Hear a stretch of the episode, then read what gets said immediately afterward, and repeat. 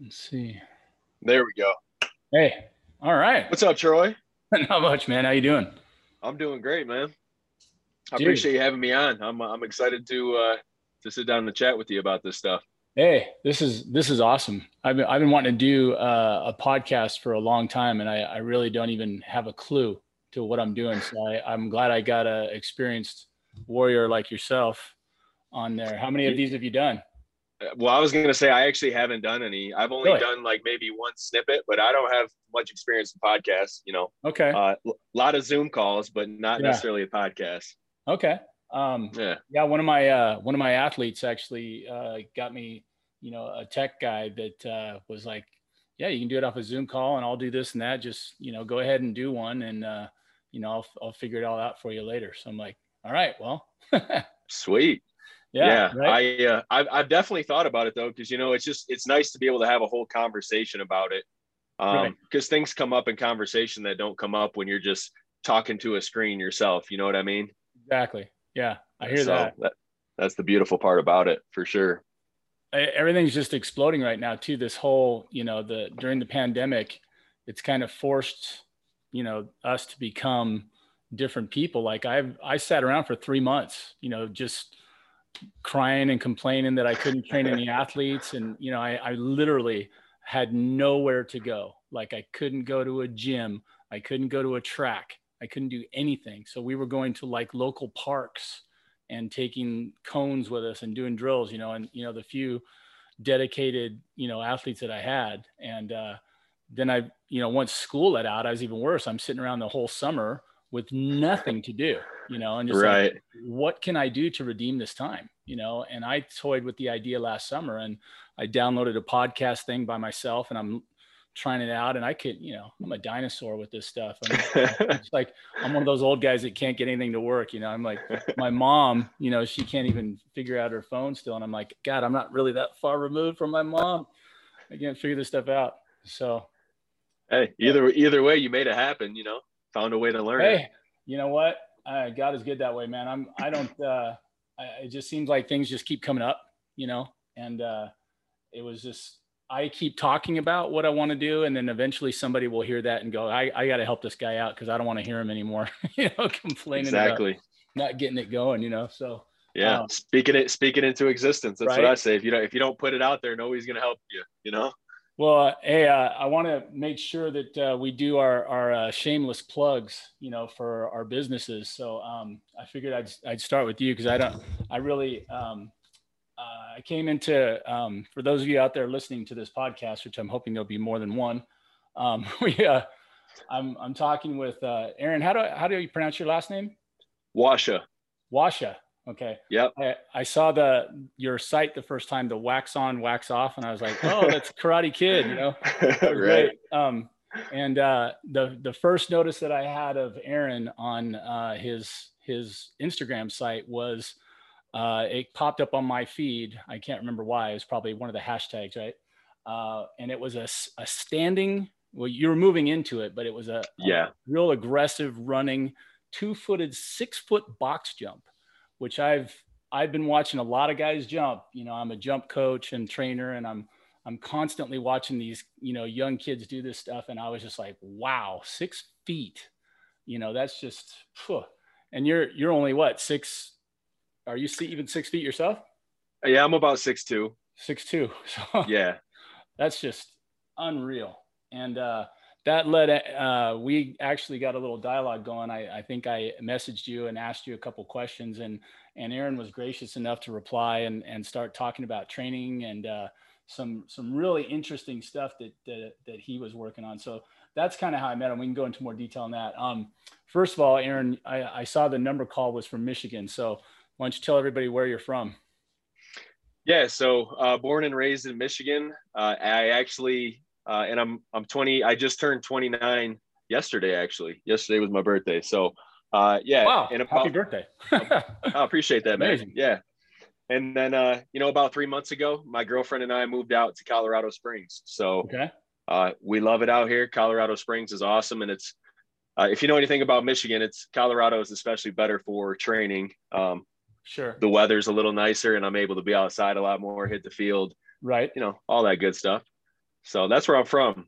Okay. So from Michigan. So does that make you like Michigan, Michigan State? Where do you stand on the whole rivalry and, and all that? Oh yeah, I'm, I'm a Spartan. I uh, I went okay. to Michigan State, so you know, got it, got to roll with my Spartans. Magic Johnson. Uh, geez, when I was a kid, watched Magic got drafted right after he beat Bird. Got drafted by the Lakers and took the Lakers to a championship. It's like bing, bing, and nobody oh, yeah. even knew who he was before the NC2A tournament that year. It's like, who's this six nine point guard? Like, crazy, and yeah, crazy stuff. Um, so Michigan, Michigan State. What do you think about? I'm sure you're just loving having Harbaugh there. At Michigan. At Michigan? well, yeah. I mean, I'm I'm surprised he's still around, honestly. But uh, right? yeah. Hey, we're I can't say too much though. The Spartans have been the Spartans have had it down past couple of years yeah. as well. But uh, yeah, you know, I love the rivalry. So I'm glad he's there because every you know your Michigan fans they love they love Harbaugh, so oh, God. it's always a sweeter win. I tell you what. Um, so you're you're from Michigan, then you went to high school and college in Michigan also. Where'd you? Yeah, go? went to went to high school. Went to Michigan State. Was probably about an hour away from my hometown. So okay, went to Michigan State for kinesiology, which is exercise science. For those of you who aren't familiar. Um, nice and yeah, kind of kind of took that route. wasn't sure exactly what I wanted to do in college. Thought thought about the physical therapy route. Um, I was, and then you know, I, I ended up taking a strength and conditioning class, and that's kind of what turned me on to the whole sports performance side of things because okay. I was always an athlete, and then um, you know, when this, he, I think he was like a graduate assistant who was teaching this class uh, within Michigan State, and he just kind of opened my eyes up to how much potential I was leaving on the table because of my mobility. Like I was so inflexible at the time, right, right. my mobility. Um, and then just just basic, not basic concepts, but he turned to me on. He turned me on to uh, some techniques that I still use to this day. So yeah, I'm always forever grateful for him. Um, yeah, yeah so that's kind of where it all started. And then uh, yeah, go ahead.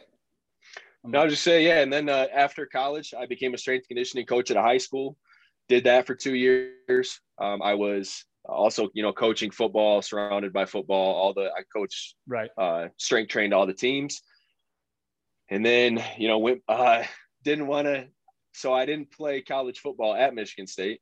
Um, I just went to school there. I was kind of a late bloomer out of high school, so I grew, put on some inches in college, and put on some weight.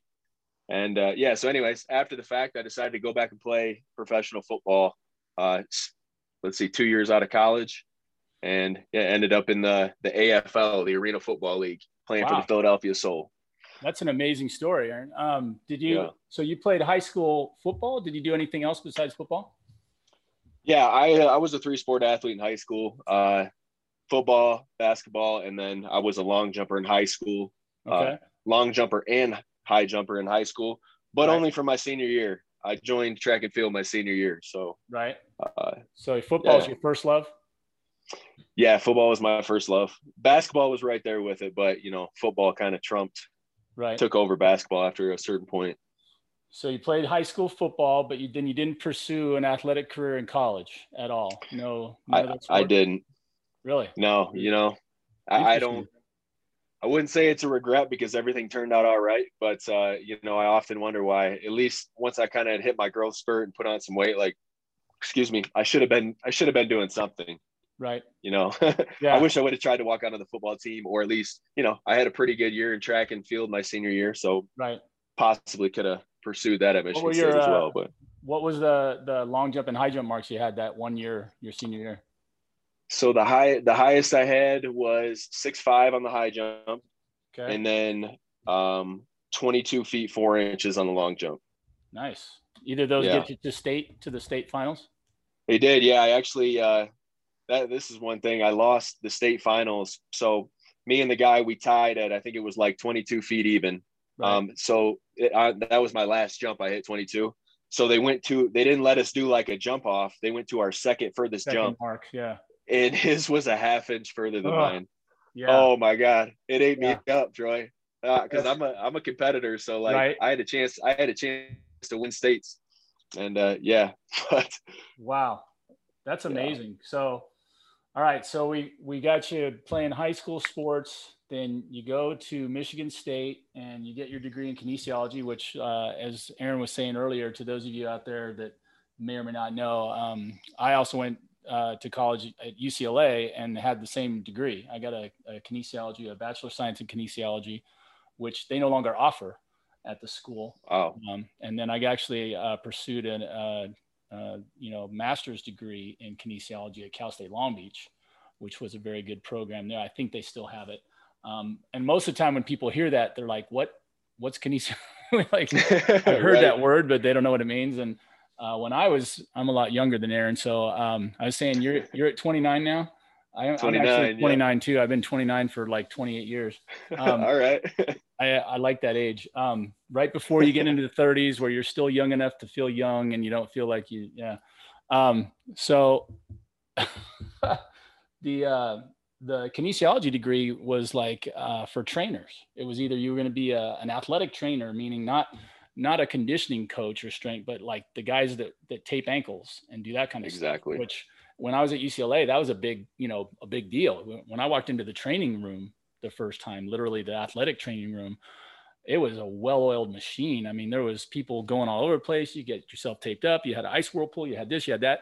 And yet you walk in. There's a freshman and this real gruff old guy. I I can't remember his name right now. I really should, but he was uh you know one of those barkers that was really had a heart of gold but he would be like what do you want? It you know what you, uh, could i get my shins taped you know please? And it's like go over there you know so uh but that that was kind of an awakening to that but uh, i really didn't want to do that. You know i wanted to do uh, i was a high jumper and i wanted to learn anything and everything that i possibly could to be a better high jumper.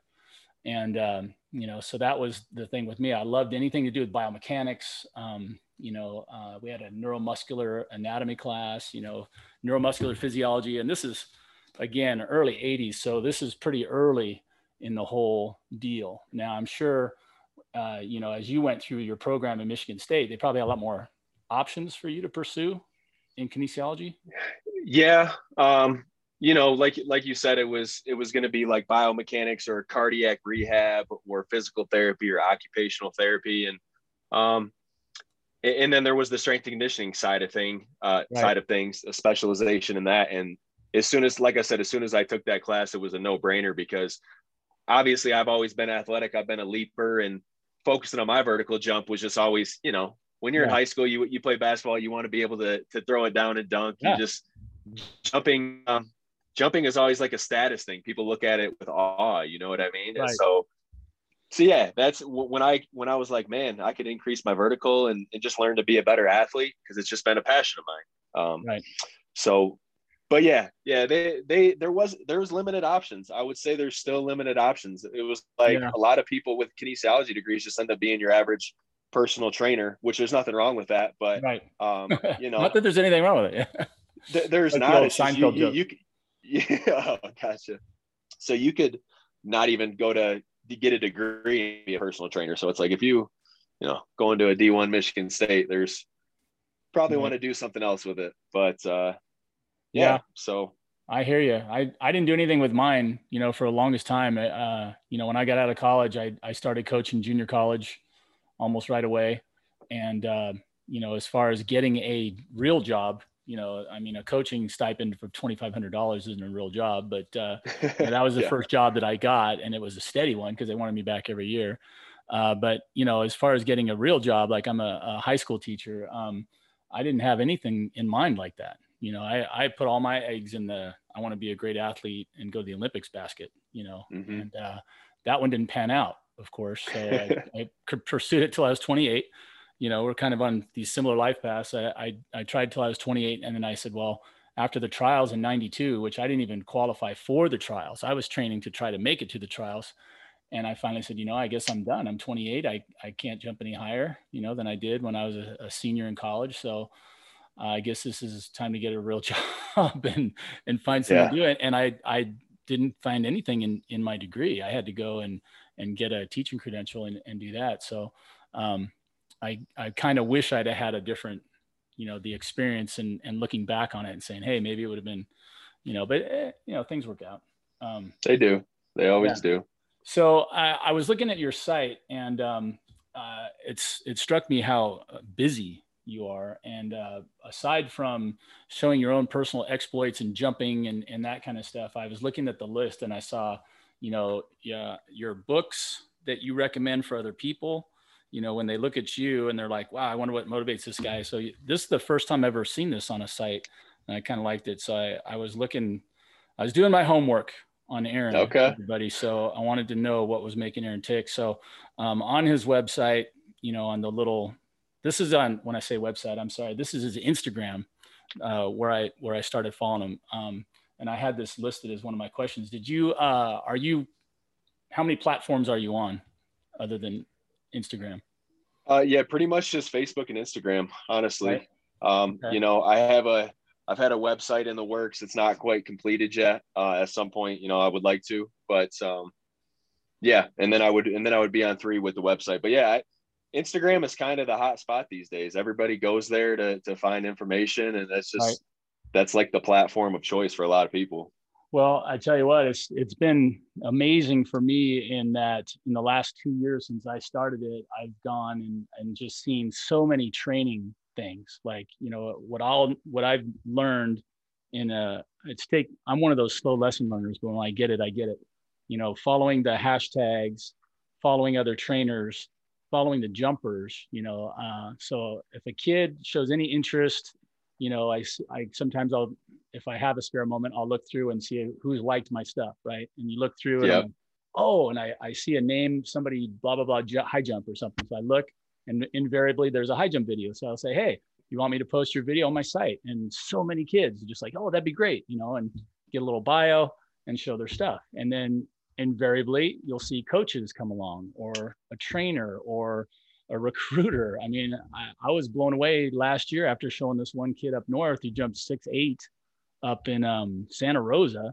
He ended up getting a scholarship wow. somewhere. You know, he called within a couple days. He said, "Hey, I got saw, seen by your thing, and I got a scholarship to this place." And I was like, "How great is that?" You know, just out of nowhere. and then, so I've been following, you know, trainers and coaches, not just in the U.S. but around the world. And so I'm you're finally getting the curtain. Uh, I feel like I'm in the Wizard of Oz. You know, I'm, the curtain's getting peeled back. I'm starting yeah. to see training from Lithuania, from Russia, from France, from, and I'm, you know, we're always wondering, I don't know if it's just me, but I'm like, hey, if these guys are kicking our butts, what are they doing that we're not? You know, I'm, I'm a high jumper. And, you know, for those of you that don't know, the, the US record is uh, 710 and a half, I believe, by uh, Charles Austin, who won the Olympics a few years back but we don't own the world record, which we used to. Um, a lot like the high jump, or I'm sorry, the um, decathlon used to be an American event, man, in the 50s, all the way up through Bruce Jenner, now Caitlyn Jenner, but Bruce Jenner in 1976, when I was a 12 year old kid, I remember watching Bruce Jenner win the Olympics in Montreal. And it had long been an American event. You know, Rafer Johnson, who just passed, UCLA great, you know, he won it in 1960 and his teammate took the silver, you know, CK Yang, uh, you know, um, at, at, UCLA also. And, um, you know, just this long tradition. And then since 1976, not so much. We had the Dan and Dave years. That was like one shot and neither of them won it. Um, and the high jump has left, you know, the US gold. Uh, like you said, Charles Austin got it recently, but as far as the world record goes, there hasn't been anybody holding that from the US. And I've been the, one of those guys going, okay, wait a minute. You know, if you watch basketball or volleyball and you see these guys jumping out of the building, like, how come, how come we don't have the world record? You know? I know. It's pretty amazing. And then I'm watching you do a six foot box jump, and I'm thinking, man, we gotta, we gotta get, you know, I, this sounds like a crazy idea, okay, but I want to get together I guess you can't call it a task force or anything, but just like uh, a group think or a thing and go, okay, hey, let's find someone, uh, kind of like the million dollar arm thing, right? That movie that they made about yeah in another country for this kid. Let's find someone who's the perfect body type, the perfect this, but isn't already lost to the world of basketball and everything else. Because let's be honest, you can't make any money high jumping or you can make a little bit of money playing volleyball. When I was a kid, you could make a lot of money playing beach volleyball. Uh, and, you know, I still don't know how well our athletes do when they win every four years because, you know, if you're going to make any money on the Olympics, it's every four years, and you better be a gold medal winner because exactly we're not going to ask you to make a commercial if you didn't win. Yeah, that's window, the only way. it's a tiny sure. window, man. Right after you win, you're the hot ticket, and then if you don't get a some kind of a gig, you know, like being on the Wheaties box, like Bruce Jenner, you know, and even then, as great as those guys are, they just disappear because they do. They don't get seen on TV every week like the regular sports. You know? Right. Besides, like your your Usain Bolt, you know, he's a guy who's gonna just always be there, but they're so few and far in between in the track and field. I mean, like if you ask me to name a a handful of names, I, I probably couldn't. You know, it's like right. Usain Bolt. Um, granted, you know, I don't follow it too much, like the, the sprinting right. and stuff, but yeah, I, I hear what you're saying, man. You got to have sponsorships, or it's tough to make money. It's tough. Well, here we are. Yeah. We're both trying to make money, right? So you're, uh, you know, you're you're taking the the long hard road there. With um, so let's talk about that. How's your um your career going? I saw a couple clips of you playing in the arena league. I mean, how did that even go after not playing college ball? How did how did you do that? Yeah. Um, well, so you know, obviously, I uh, my we'll start with my internship. So I, I, get out of college, I go do an internship uh, with a strength conditioning coach at a small college, get into that high school. Um, and, you know, our insecurities drive us a lot. So it's, you know, I was kind of skinnier coming out of high school. I, I was always, you know, a, a, lean guy, but I'm like, man, I can't let these high school kids see me. You know, I was a relatively young guy. It's my first job at a high school. I'm only I'm 20, let's see, 22, just getting out of college. Right, right. So I started working out like a fiend. You know what I mean? And that's kind of where it all started, right there at that high school. Um, and then as I continued to get, I, I, was always very explosive. You know, a jumper, pretty fast. So as I started getting uh, filling out, one of my mentors, who was also one of my, he was my former basketball coach in high school. He uh, he's like, man, why don't you give it a try? Like, why don't you at least give it a try and not have any regrets? And I I had already been thinking about it. So just kind of a nice little push from him was like, you know what? Life's too short. I don't want to have any regrets. Right. I think I can do this. At the same time, I realized I was behind the ball. I didn't have four years of college experience as a receiver. Right. So, um, in short, I just became obsessed with. I became obsessed with football, uh, running routes, getting better, watching YouTube videos, and then like I'd always been, uh, you know, relatively obsessed with the the sports performance side so how to become a better athlete right. so when i put those two together it's uh when i i went to an open tryout for the philadelphia soul just on a whim drove from michigan to to philadelphia and i stood out and i think my athleticism was definitely a big reason that i did stand out right. you know uh went in ran a 446 in the 40 had a good short shuttle and just caught every ball so that's where it all happened, man. It, it's it's kind of a long story how that how that played out too, because I ended up pulling my hamstring my first year um, in training camp, and I ended up getting while my hamstring was pulled, they were going to bring me back, and then all of a sudden I got a like a crazy MRSA infection oh. in my hand, wow. like you know where your calluses yeah. are from because I was lifting all the time because I wasn't right. out in the field. Got an infection, had to get surgery, and then I got cut. So long story super short, I had my little montage. I, I went away. I went back to Michigan. I was, you know, really determined to come back and play. And I was doing two a days for like three, four months straight. Came back the next year, and that's that's really when I had my breakout season, and you know, kind of got myself on the map. Wow. So that's yeah. I tell you, that's uh, that's my favorite thing is is stories like this. Like, um, you know, I I, I play golf, and every year, you know, one, one of my favorite tournaments is the US Open because you anybody can go and qualify for the US Open. You can go yeah. to your local regional thing and pay your money. And even if you shoot 95 both days, you can put your name down and say, I went to that, you know, and then so they have certain handicap requirements, but basically if you get low enough, you can go. And then if you shoot well enough, you can be playing on on you know Saturday or Sunday with one of the guys on the tour and they can tell these stories and go, yeah, this guy was a former, you know, uh, basket weaver from, you know, Omaha Trade Tech State, and uh, he's out here. He looks like he's got about a nine iron, you know, and it's like the whole, the whole thing is this great story of perseverance, and I just want to try this, and you know, the odds are against me, but you know, and there's always a story like that every year. You know, there's somebody that makes it through that's amazing. So the fact that you were able to not play college ball and then go through one year where you had, you know, get a, a major injury. I mean, a lot of people, you know, might have hung it up there, right? Said, yeah, all right, this isn't for me. You know, I, I tried, I gave it the good old college try, but it, it seems like the everything stacked against me. But oh, man, you kept going. And uh, so, how many years have you played at in this league now? So yeah, it was uh, 20, 2018 was my first year after coming back from 2017, and then 2019 was the last year before COVID, and then right. obviously because of COVID, only the NFL had a season last year. Now, uh, I did go to some combines over the summer, so I was hoping for something to pan out, whether the NFL or CFL. But like I said, CFL didn't have a season. NFL right. drastically cut their numbers. They weren't. Right. It wasn't the year for them to take chances on anybody. Right. right. So, but yeah, it's. Uh, I, am still pursuing it. I mean, I'm 29 now, but yeah. uh, my body feels better than ever, and I, you know, just I've put a lot of work into that, yeah. and it's probably going to be one last push this year. So I have a, I actually have a workout coming up May 22nd, fairly soon in Houston. Okay. So uh, now is that, very limited. Go ahead. I'm sorry. I was say very limited opportunities this year when it comes to free mm-hmm. agents. You know, getting in front of scouts or getting eyes on them. So right. it's right. You know, I got to show up and perform on this one. no pressure. Yeah. So yeah this is along obviously the AFL wasn't isn't the dream. You want to go and, and play in, in the NFL. Exactly. So, yeah. The AFL was just a means to an end because not playing college football, what do you have to show?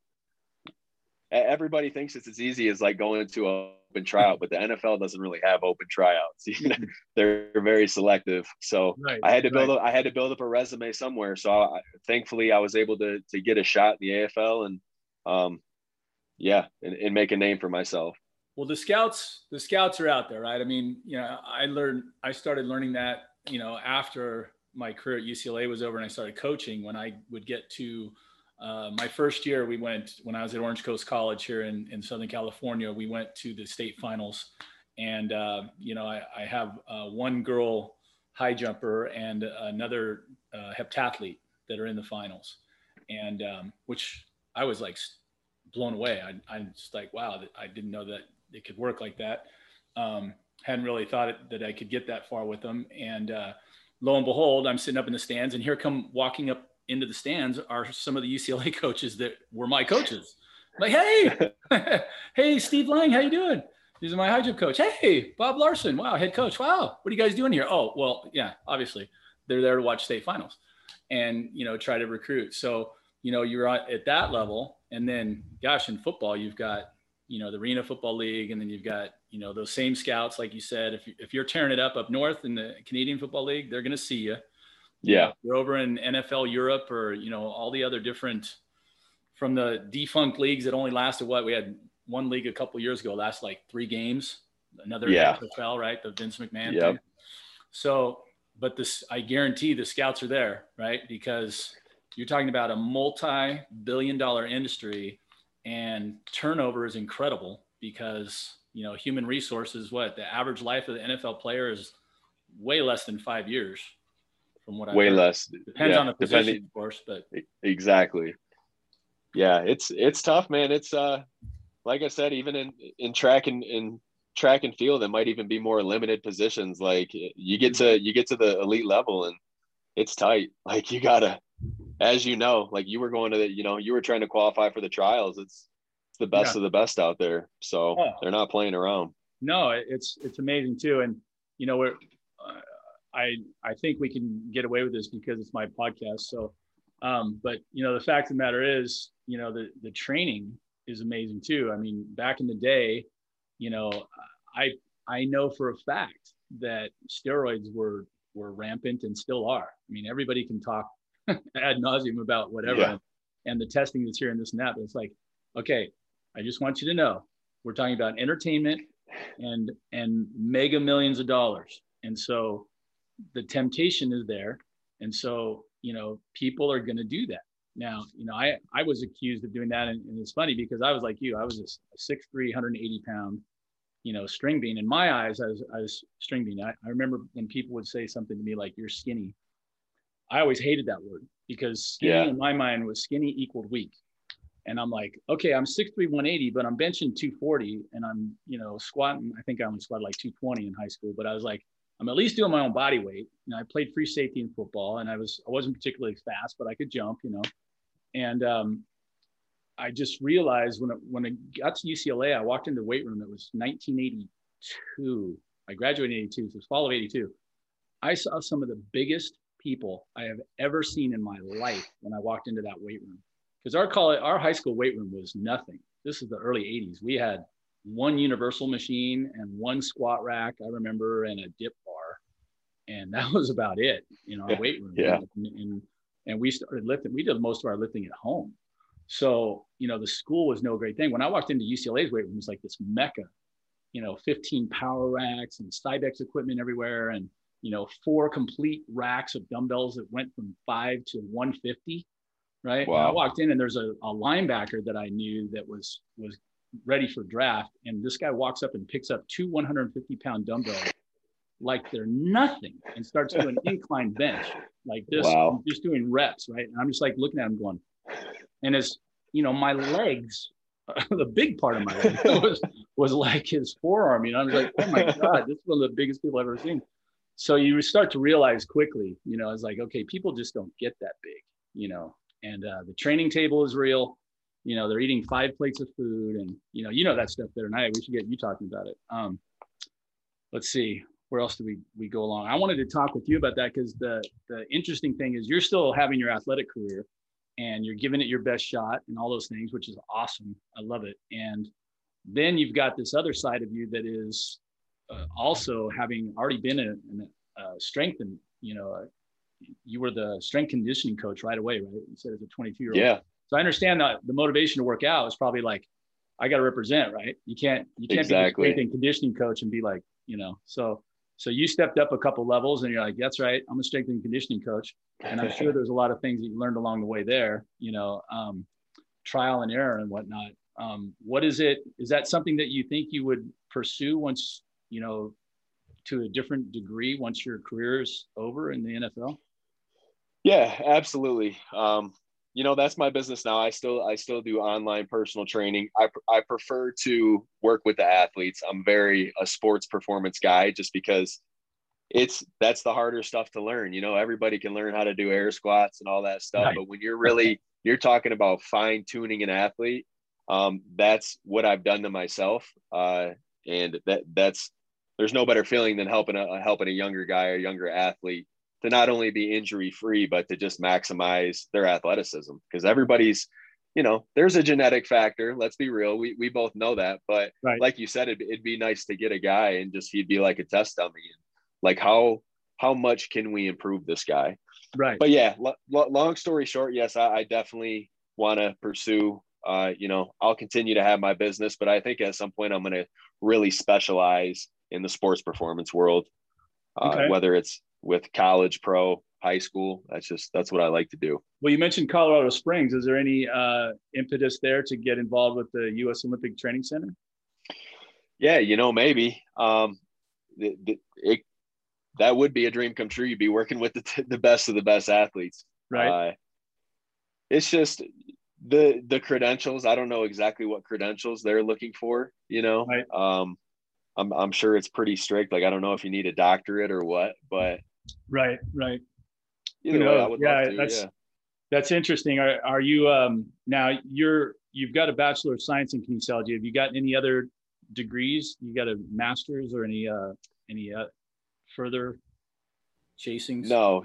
So yeah, just just the uh just the bachelor's in kinesiology and then you know right out of college to become the strength coach I got my CSCS, Certified Strength Conditioning Specialist. Um, but I'm going to tell you what, Troy, it's like there's so much, there's so much to learn outside of just the textbook, which I know you know this, but times yeah. are changing, man. And I don't know that the textbooks, uh, I don't know that the textbooks are changing with the times because. The, the stuff I've learned that I've felt the most difference. I'm, I'm a guy who I, I'm really in tune with my body. I listen to my body. So, you know, that's, as you get to the elite levels, you have to pay attention to the small things like, you know, what sensations am I feeling? Eh, like we kind of talked about this on the phone last time, but uh, you know, where am I collapse, collapsing, not staying lengthened? Where are my muscles not activated? And right, there's just a, there's a lot of other resources, and I, I like to take a little bit from each person and just add a tool to my toolbox, add a tool to my toolbox, and before you know it, I've just you know, I didn't even realize I was I was absorbing that much information until right, you know, I kind of when I talk about it or I put it to use on myself, I'm like, man, I every person that came into my life or book that came into my life was there for a reason. So right. it's uh, been cool. Well, now I'm going to mention one that, that you you brought up with me, and um, you know, those of you that are out there, Aaron and I are. I'm almost twice as old as he is now, so the he's talking about the textbooks. You know, the stuff that I was learning at UCLA was um, a lot of it was theoretical at the time. Uh, the stuff that was quantifiable for me were vectors and angles and stuff like that in biomechanics and forces applied to force plates and this and that and, and fascinating and, and all has you know i think everybody loves those shows like the the espn one where they show you know the angle of the ball and when somebody hits it and how far it goes and the forces that are generated and all that that's that's the kind of stuff that i really like too. And then there's the other side of it which is you know how do i get muscle to contract faster? How do i get faster? How do i jump higher? How do i get stronger? You know all these things. And um, what's the best way to do that? Because you know two people could could do completely different methods and have different types of results and yet both of their athletes can improve right so from the my standpoint i'm looking at it going okay i want to pick the very best possible thing and it, it sounds like we've both been in the the lab of the human uh, experiment lab with ourselves you know you exactly all that stuff on yourself. You know, I when I got to UCLA, I had a couple great teammates that were. Um, uh, I'll throw out their names because I want to get them on this podcast eventually. Uh, Dell Davis, who was a seven seven and a quarter jumper, he jumped seven seven and a quarter my senior year in high school. I read about him in Sports Illustrated, and they mentioned his coach Bob Larsen. Now they had another guy at the school named Lee Balkin who ended up jumping seven six or seven seven who still holds the state meet record in California of 7-3 in high school. Um, I think wow. somebody jumped higher overall, but not at the state meet. And then uh, he was at UCLA great. They're one and two or one and three on the all-time list, and they were my teammates. When I got there, I was number seven or ten on the depth chart. I had to walk onto the team, even though I was a CIF champion in California and went to the state meet. That was like, okay, yeah. So what have you done for us lately? You're you've only jumped six ten. We've got like seven guys have jumped higher than you. So I was like, okay. And when I get there, I meet Bob Larsen. He goes, Hi, I'm Bob Larsen. I'm the high jump coach. He goes, I'm just going to tell you right now, I don't know anything about the high jump. And I'm like, Wait, what? like, Dell Davis jumped seven seven. You got Lee Balkin jumping seven three, and and you, you don't know anything about the high jump. No, I don't know anything about the high jump at all. He goes, You're to be working with Dell and Lee. Well, that turned out to be both good and bad. You know, they they were fantastic. You know, they're just like, but they didn't have a coach. So we we're just trying all kinds of crazy stuff. I mean, we did so much. I mean, I remember the workouts where we're jumping up and down the, the bleachers and you know in, in Drake Stadium, and then we go over to Janss steps. And we're trying to do jump eight steps or nine steps from a two, you know, just crazy stuff and and high volumes, you know, where I'm surprised I didn't, you know, have shin splints in both legs and and you know, patellar tendonitis earlier than I did. And, um, you know, all these crazy things were just kind of, tr- it was the lab even then, you know, and then they were telling me, Hey, you gotta, you gotta get in the weight room. We gotta do squats. We gotta do, you know, hang cleans and, and all this stuff. I'm like, okay, yeah, Gad. And I start doing that. And as I'm doing that, I go from 6'3", 180, the skinny kid in high school to 6'3", 195. I put on 15 Dang. pounds, which was wow. great, kind of, but I was heavy now. for a high jumper, 195 pounds is not very light, you know. And Dell was six three, six two, maybe like a buck fifty or buck sixty, and oh wow, and Lee's like six four, one sixty maybe, and Lee was like a, a 46, 47 uh, in the 400 kind of speed. So they were fast and light, you know. And I'm I was never fast, but I was, you know, I could always jump. But I'm like, my strength to weight ratio when I put on those 15 pounds kind of went the wrong way. It started going towards yeah. floor, you know. So I was like, I got to figure out a way. It wasn't until I squatted over 400 pounds that I jumped over seven feet. So I had to learn the hard way about strength, weight, and power, and all that kind of stuff. And if I could reinvent the wheel and or go back in time, is a better idea, and say, okay, what could you do better? I'd be like, okay, I need to get stronger without putting on the weight. And that, that was another thing that, that caught my eye on your your uh, site because I've been noticing a lot of uh, nutrition stuff that yeah. you're throwing out. So uh, explain to me that how that works in or you know where, where you're going with that yeah so um, I, I, would say i read a lot of like biohacker books so basically just how to optimize everything in your life sleep energy uh, down to the basically down to the cellular level uh, so I, have dove into a lot of books that aren't even on my instagram i've got a whole i'm looking at a whole wall of them right here but right. Like i said that was my obsession for uh, still is i just enjoy that stuff Right. Um, but yeah, so I always had achy joints in high school. Like I would get done with a basketball game, track game, I'm icing my knees immediately. I you know, I, preaching to the choir there, brother. I, I, know, I right? know. So it's like I just thought, hey, this is something I'm gonna have to deal with. So I'd get in my car, you you know, then you get out of your car when you get home, you're hobbling around. Right. So it was like that. It was like that all the way through college but I, I, mean, I still maintained, I was still a leaper. You know, I played a lot of pickup basketball, dunking right. it, you know. So w- when I really dialed in the nutrition, I just found that the, the higher fat diet was better for me when it came to inflammation. So okay. now, I mean, I'm 29 and my knees don't hurt. My body doesn't ache. Uh, I feel like I have high, the highest energy levels I've ever had. And I can just really tell that I'm optimized. Right. Where back in college, you know, I'm eating fast food, I'm eating McDonald's, I'm eating the college pasta diet. Right. Uh, same thing in high school.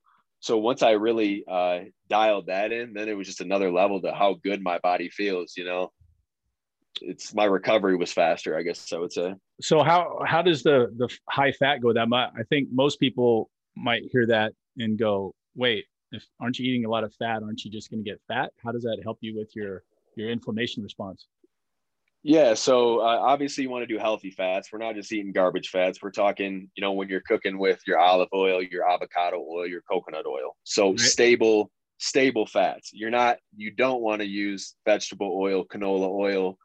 Those are very inflammatory oils because they basically, if you're talking about molecular bonds, their bonds are very weak, so they break apart fast, and uh, you know they're release... unsaturated, right? So unsaturated yeah. means lots of single bonds. Okay. Yeah, you got it. So you don't want to eat those. But then you have other other foods like your avocado, your grass-fed meat has healthy fats in there. Um, you know, your uh if you're getting some like raw seeds, nuts, cashews, all that good stuff. Okay. So uh but basically what happens over time, you, you've heard of keto, right? Yes. So I'm not a full-blown keto guy. I always I just do what feels good for my body. But when you can transition your body into burning fat as a fuel, you're releasing ketones instead of you know carbohydrates just turn to sugar. So you're utilizing right. glucose. So right. if you want to look at it look at it as hey i have two two uh, engines in my body. You have your fat burning engine and you have your sugar burning engine. Okay. Uh, so when you're just constantly throwing carbs and sugar and energy drinks like you're you're staying you're staying in that sugar burning mode. So your body wants to run off that fuel Right. So if you can transition it to running off of fat, and when fat gets broken down, it turns into ketones, which is where ketose uh, keto gets its name from ketones. Okay. And ketones are another fuel for our body, and they basically, when they get burned, they're very anti-inflammatory in nature. Really? By nature. Wow. Yeah. Okay. I didn't realize yeah. that. So, you know, it's. I think I do some things like a lot of athletes think, hey, I have to eat all day long. I just have to pack on weight, eat, eat, eat. Where I've just found that that wasn't for me because I was inflamed. Every right. time you eat, your body secretes insulin.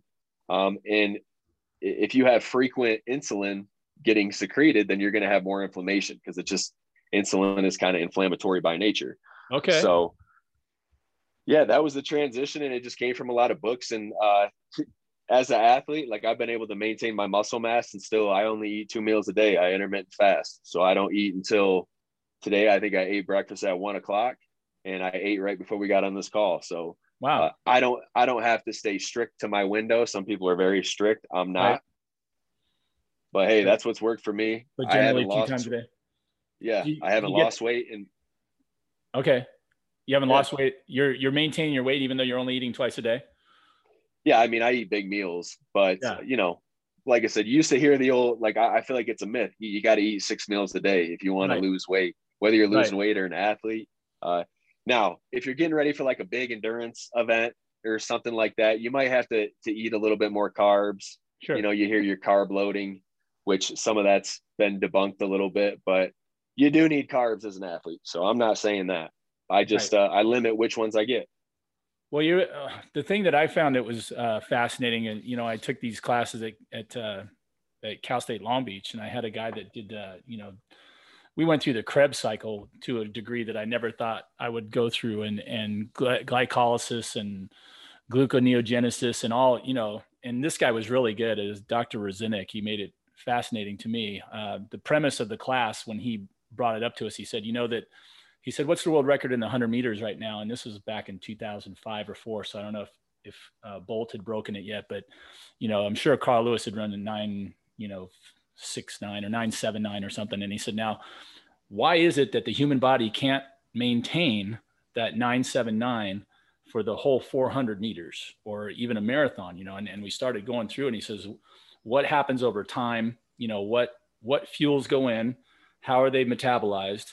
what are the byproducts and what effects do those have right so uh, we started going through that with a fine tooth comb and uh, you, you started realizing you said well you know your body will burn all of your glucose that's stored in your muscle as muscle glycogen and then you're done that's it so what mm-hmm. does your mm-hmm. body do then you know if you're if you continue you're the madman at the top saying we must keep going to your body and you're talking endurance here obviously but even a someone on a, an, an hour long thing on the treadmill you know if they're operating yeah. at a high enough level right if they go fast enough for long enough and they're just working away and sweating like a pig and you know heart rate's way up there and you know they're done with muscle glycogen then it's like what does your body do then?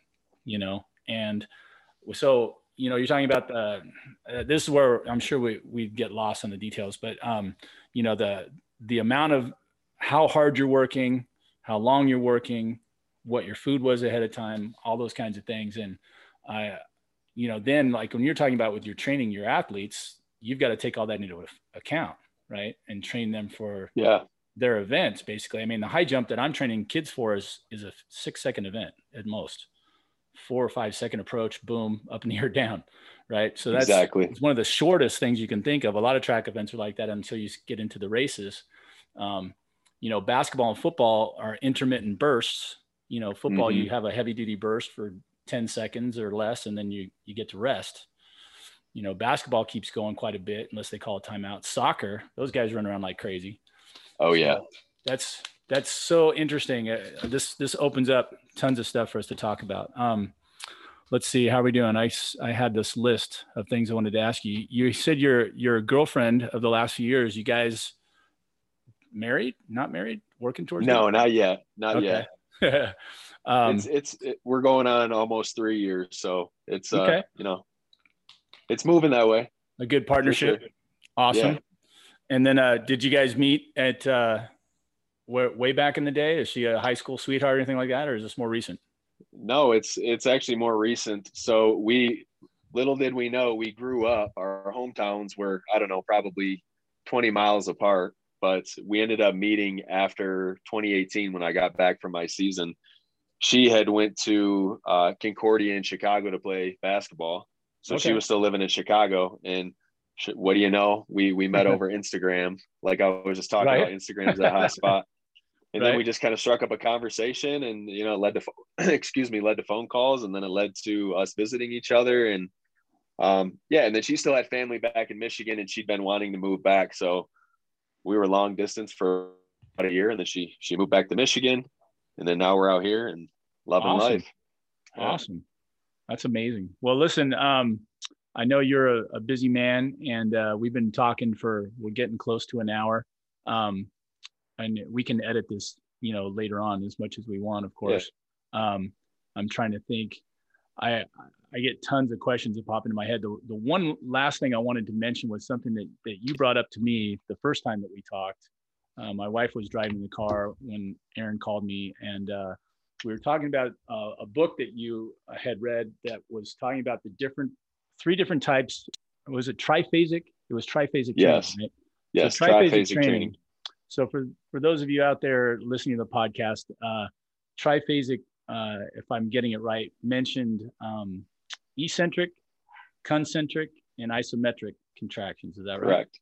Correct. And a way to use all of those. Now, what what I was taught, and Aaron and I already talked about this when I was at UCLA. They, they had mentioned to me early that isometrics really had no place in athletic lifting, as I remember. They were just like, no, no. Yeah. If you're if you're straining, you're just holding a, a, a, a weight and you're not moving.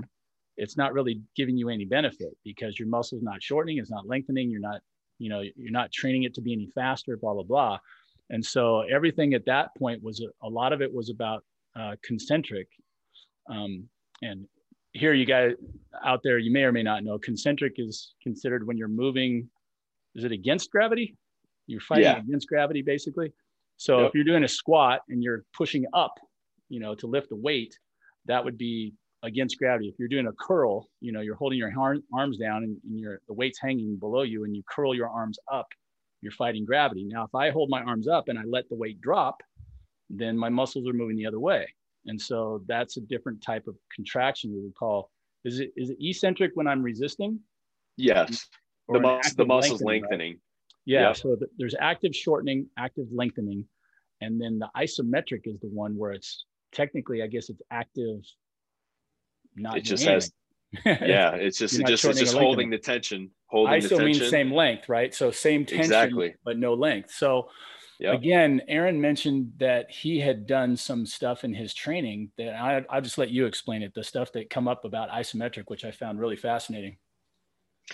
Yeah. So when, like you said, you want to talk about the three phases of movement, it doesn't matter what you're doing. These three phases of movement are always there. There's always your, like you just mentioned, the eccentric lowering. There is your transition phase, which is the isometric phase uh, the transition between lowering and lifting, whatever you want to call it, and then your concentric phase.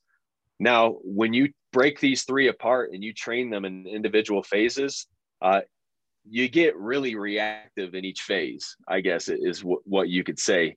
But yeah, I use a lot. Of, I use a lot of analogies. So it, let's say you have a a spring that's really loose and it's a it's a loose old spring. So when you go to compress that spring, it doesn't absorb force very well. It just kind of collapses, right? Right. So the the the main focus of the eccentric phase is learning, teaching your body how to absorb that force, store that force, uh, and then be able to turn it around and you know be explosive. Right. So our muscles are the same way like that spring. So if if you ever like I told you, if you I could just watch somebody do like a depth jump, maybe just jump off of a stool or land from a normal jump and I'm going to be able to tell how explosive they are because if they can't land softly and smoothly and absorb, that means that they're not going to be able to turn around, store and absorb that force and create it. Right. If you can't store the force, you can't create it. Right. Right. Um, so that that's where the eccentric comes into play. Now the isometric phase is uh, you want to have an efficient and effective transition between those two phases. So, um, like if you bounce a bouncy ball off of cement, it has a very clean transition because it has that sticking point. Right. Any jumper, you'll know that sticking point is about a quarter squat or so. You don't go to a 90 degree squat to jump, you hit that yeah. quarter squat sticking point. And then the elite jumpers, you'll notice if you whether you watch it in slow-mo, you watch it in person, that point, that sticking point is so concrete and fast, they don't mm-hmm. waste any energy. Right. Now, if you let's say let's say you were watching more of a novice jumper, you'll see that when they go, there's not like a clean, um, it's not like a clean change of direction. It's like a slowly absorbing right. and then changing direction. Right. So uh, that's where training the isometric phase comes in. Okay. And then obviously you have the concentric, the lifting phases where you're just being all out reactive. It's it's really like thing in life. If you want to be a better sprinter, you don't just run sprints. What, do you do? You break down the mechanics. You do your A skips, you do your B skips, you work right. on your knee drive, you work on your cycling. Right. So by the time you bring all of those uh, facets back together, now you have a more well well oiled machine. So okay. it's the same. It's the same thing with movement, really. Wow. So how do you how do you separate those? I mean, if you're talking about doing each phase individually, would would that mean that I just basically just work uh, an eccentric squat in a, in a workout? Yeah. Like pick something up and just resist, resist, resist, and then stop and get out of it, or do I go ahead and work the isometric at that point, hold it, and then I mean, it seems like you'd run out of energy trying to do all three at the same time. So yeah, so that that's the thing. You wouldn't do them all three at the same same time. You would break them up. Now, this is where it's going to get into uh, you know individualized in your programming. But let's say typically uh, you'll have a 12 week program. Okay, mm-hmm. the first four weeks the focus is going to be on eccentric. So we're just going to take a back squat and use it as an right. example for all three phases. Right. So uh, your your eccentric phase, your first four weeks, you're going to be focusing on you know the time spent lowering. Right. Okay. Okay. Now, typically, as you as you increase the sets throughout that four weeks, okay. So let's say week one, you're doing five sets of four reps per se. Okay. Okay. And then let's say you're going to take four seconds to lower on every single rep. When you right. get to the bottom, you're going to hit it and explode up. Okay. okay as you progress through that four week phase, so the next week we're going to increase, uh, we're going to decrease the amount of reps you do, but we're going to increase the amount of time spent lowering. So okay. now let's say, yeah. So now let's say we're doing five sets, but of only three reps. And right. now instead of four seconds lowering, we're doing five seconds lowering on each right. rep. Okay. So you see, we're, we're kind of like hitting this peak.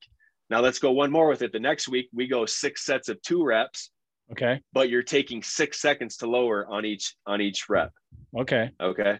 And then the fourth week is always a deload week where you go back to no tempo.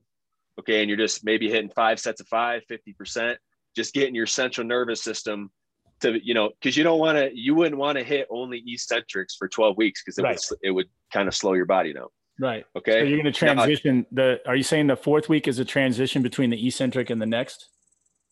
The, the that... fourth week, we could, we'll just call it a reactive phase where there's no tempo. So you're just okay. doing like a lighter weight and you're moving it as fast as you can, getting to 90, coming back up, getting to 90, coming back up. Okay. So let's take that same set and rep scheme and apply it to isometric. So now you had your deload week, your fourth week, you're feeling fresh, you're moving into your isometric week. Okay. The isometric week is very, very taxing on your central nervous system because it takes a lot of focus um, and you got to hold these bottom positions. So okay. So now let's say we're back to five sets of four and we're doing a four second hold at 90 degrees of the squat. So now you're gonna you're not gonna do an eccentric to lower into that isometric. You're gonna drop right to the bottom. Right. Okay. So you're not you're not loading yourself up with a ton of weight here, maybe 80% or so of your max. Okay. Okay. Right. So boom, five sets of four, you drop into you drop into your reps, you hold for four seconds, and then you don't bob your butt to come up. You just from that 90 degrees, you explode up. Right. Okay. Now moving into week two, and now we're going to do a longer isometric hold with less reps.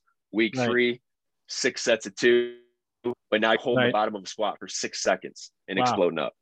Okay? okay. So by the time you do that, you're going to start to notice that's when you really start to notice the changes is in the isometric phase because nobody ever focuses on it. Yeah. And it's the transition, it's the sticking right. point. So now you're in your isometric and and also you, you want to pair these lifts with an explosive plyometric. So that way you're as soon as you do the isometric phase, you know, maybe you hit some you name it, whatever plyometric you want. So that way your central nervous system is pairing it and right. it's putting it together like, okay, I just practiced the sticking point. Now let me apply it to my sticking point in my my plyos. Okay. So that's where it gets that's yeah. where it gets individualized and customized, but that's the main concept of it. And then obviously your last four weeks is going to be where you're trying to peak. So you're moving that weight as efficiently and as fast as possible. Drop to 90, come out of it. Right, right. Okay, so that's that would be quote unquote the more traditional. The last the last phase is something we all be more familiar yes.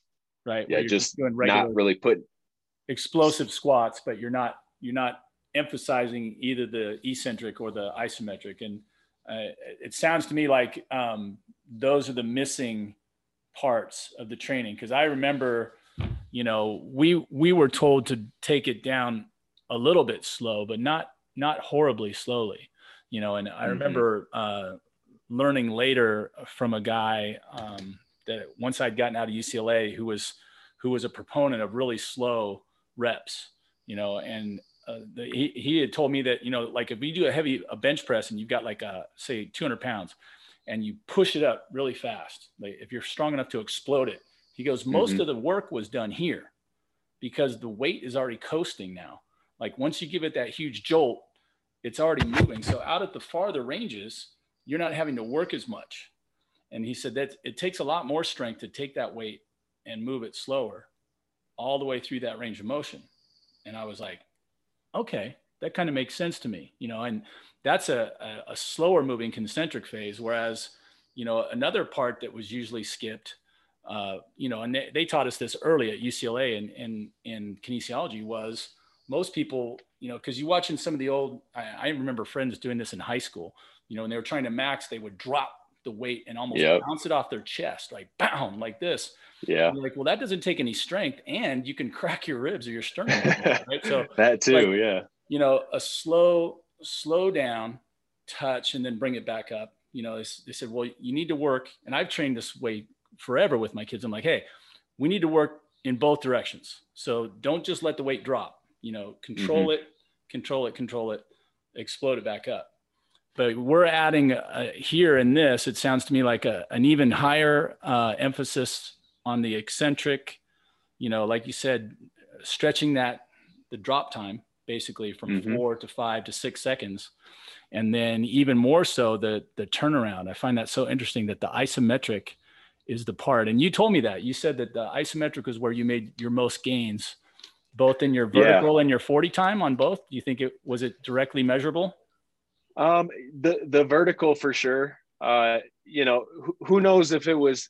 You know, I'd like to think all three contributed, but as a jumper, I just know I've always been cognizant of that sticking point. So when right. I and you can even do isometrics just to your sticking point. Like you could just work on being in a, a squat rack, drop into a quarter squat, and being very specific with with what right. what range of motion you drop to, even that. Right.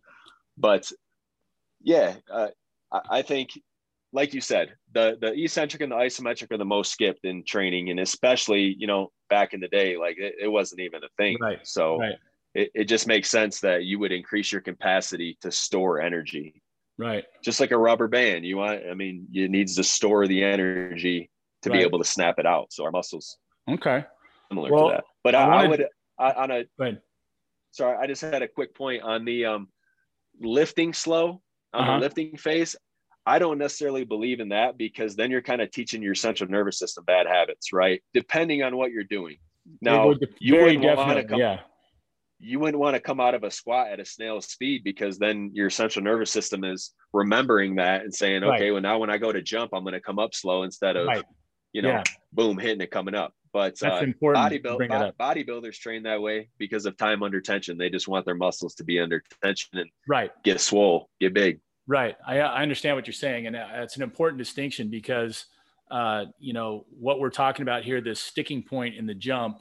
Um, and I, I often explain it to my kids when we're jumping, uh, doing any kind of plyometrics. I said, Hey, get off the ground.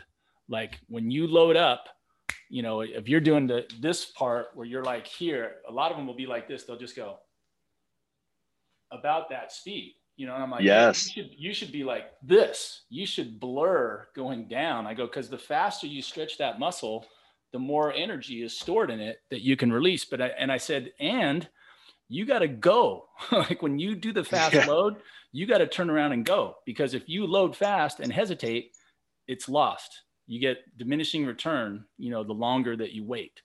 So I, I teach them leaking. Like, right. Yeah so that's I, I like that because you brought up the point about linking it to the plyometrics which you know i was always taught too that that the plyometrics is the the link between the weight room and actual performance right? That's why they got so popular yeah. because you know lifting weights squatting is not like jumping. It's just squatting and making your legs stronger you know but it is and it isn't. But you know when, when we're doing it I'm, I'm, we've got so much more to talk about in these subjects. We have to do this again.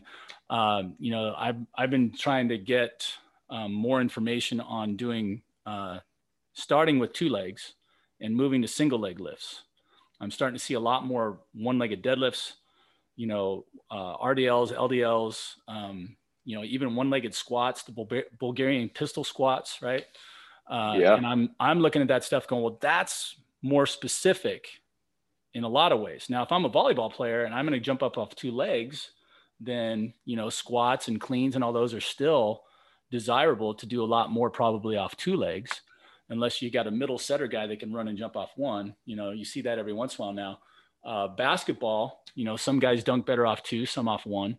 You know, the high jump's are very specific. High, long, and triple, you have mm-hmm. to jump mm-hmm. off one leg, right? So that is just there's so many things to talk about. Well, um, there is. There, there really is. Aaron, I I'm gonna let you go because if I if I keep going, I'll end up getting divorced and uh, just too much time spent. But uh, I would love to do this again, dude. Um, there's so much here. Um, this this training that you're doing, uh, I love the fact that you are, um, you know, reading anything and everything applying. Uh, next time, remind me. I want to talk about the knees over toes guy. I don't know if you've been yeah. seeing his stuff. I find that really, really interesting. Um, I have a, a trainer that I work with, who's a you know doctor of chiropractic. You know, which a lot of people are, become leery of right away. But he's got a, a sports medicine, you know, background, and he's just does not like you know the full range of motion and all that stuff and and he's like, yeah, well, let me see this guy in 10 years, you know, and, uh, you know, I know he's only 28 now and, and this and that. And I'm like, okay, you know, but the story is amazing. And I watch his stuff. He's been real aggressive and, you know, there's all kinds of things in there. And, and I've already stolen quite a few things, you know, from it. I'm sure you've taken a few things out of that as well. So I have, that's something we can, can go over with a finer tooth comb. yeah, yeah, I would I would love to. I could spend a I could spend the whole time talking about the training and the specifics of that. Uh, yeah, well, maybe we can do that one time too. We we kind of got both of our own stories in there. I think we got a little bit of yours and more of yours and mine. But I I'd rather much rather have this podcast, which uh, I'm going to ask you to think of a name. I, I, have, I already okay. have a name for my podcast. Um, you know, the the Sky High and Fly Jumps camps was just uh, like a quick, you know, I was going to start this training business and I, you know, you need a fictitious business name. Like, uh, and I just, it popped into my head and, you know, okay. But um, I'm thinking, you know, something snappy, something catchy. Um, as Tom Hanks. I don't know. I like, I like the sky high and fly. I, yeah. I think it, yeah. Right. I mean, it's, it kind of encompasses everything you're wanting to do, man. And it's, yeah. uh, yeah, it's got a good rhyme to it. Well, I appreciate that. Um, on the the shameless plug front, just in case I can get this out. I, I don't think it's going to happen this fast, but uh, we'll have to post date it. But uh, got the Arcadia Invitational coming up this week. At uh, it's one of the biggest meets that they have in California. It was shut down last year because of the pandemic, and of course, so was everything last year. This yeah. year, uh, they closed down our state meet already, but they're going to give us CIF finals and then this is actually one of the few invitationals that's going to go off and it's it's a big show takes a, uh, some decent marks to get there.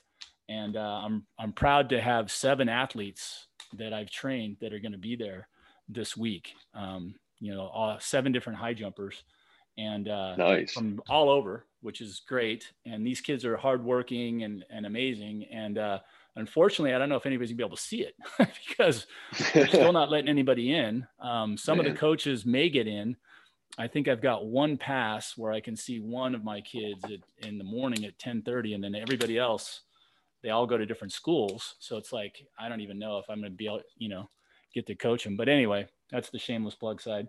Um, Aaron, uh, there's so many more things I want to talk about. So we'll definitely do this again if you're interested in doing so. And uh, absolutely, uh, man, we'll find a way to uh, uh, keep those other things in mind. I, I, I want to talk, uh, you know, how to produce these great athletes. I think, um, you know, your, it's your approach and mine. One of the reasons why I think we, we get along is we both did the same things in a lot of ways, the experimenting on ourselves. Uh, you were mentioning um, some other things. I'm sure you're talking about doing uh, doubling up your workouts. Uh, I learned, I keep trying to teach my kids to get in ice baths. You're talking about, you know, icing your knees. And, yeah. You know, I didn't learn about ice baths for recovery until I was out of college. And I wished I'd have known it when I was in high school, you know, for the two day state meet. That would have been wonderful because I would gladly, yeah, I would gladly go back in the time machine and sit in a tub full of ice because the night I jumped six eight at the state finals the first night, and I came back the next day and I had nothing. I could not oh, get off the ground. I was too heavy. you know, I was a power guy. So the first night I was good. And the second night, all those skinny guys just, they would, they were unaffected by the, you know, the first night and I was just done. so right. Love to go back and, and uh, recreate time. all right, sir. Hey, it's getting late your time out there. I appreciate um, for those of you again on on this first uh, Sky High and Fly podcast. Uh, I was talking with Aaron. It's say your last name again. I'm going to screw it up. Wascha. Wascha, not wax yep. on. I keep wanting to say wax on and wax because of because of your uh, site. Aaron Wascha, the um, he's playing football right now. Are you are you signed up and ready to go again this next season? Do they have you ready to come back?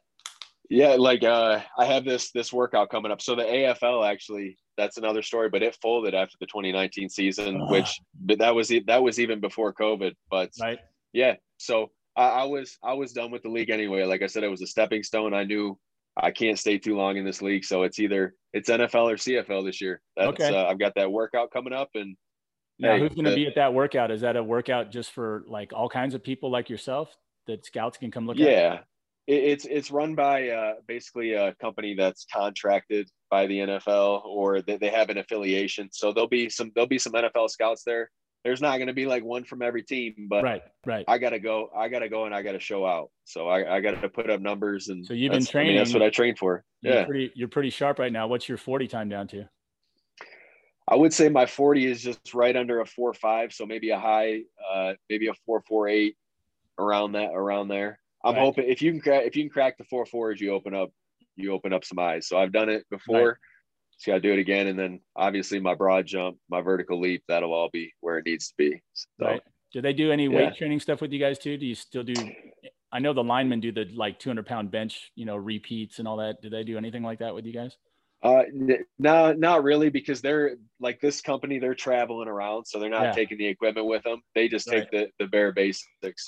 Uh, yeah, but obviously, your NFL, your NFL, not like the combine. combine. Yeah, they're still doing that. Yeah. Okay.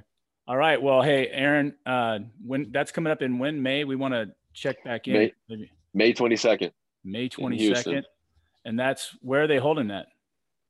It's in Houston. I don't know. Oh, they haven't right. released the actual the actual stadium yet, but they typically just find a, a nice high school stadium with turf yeah. and yeah, they do it there.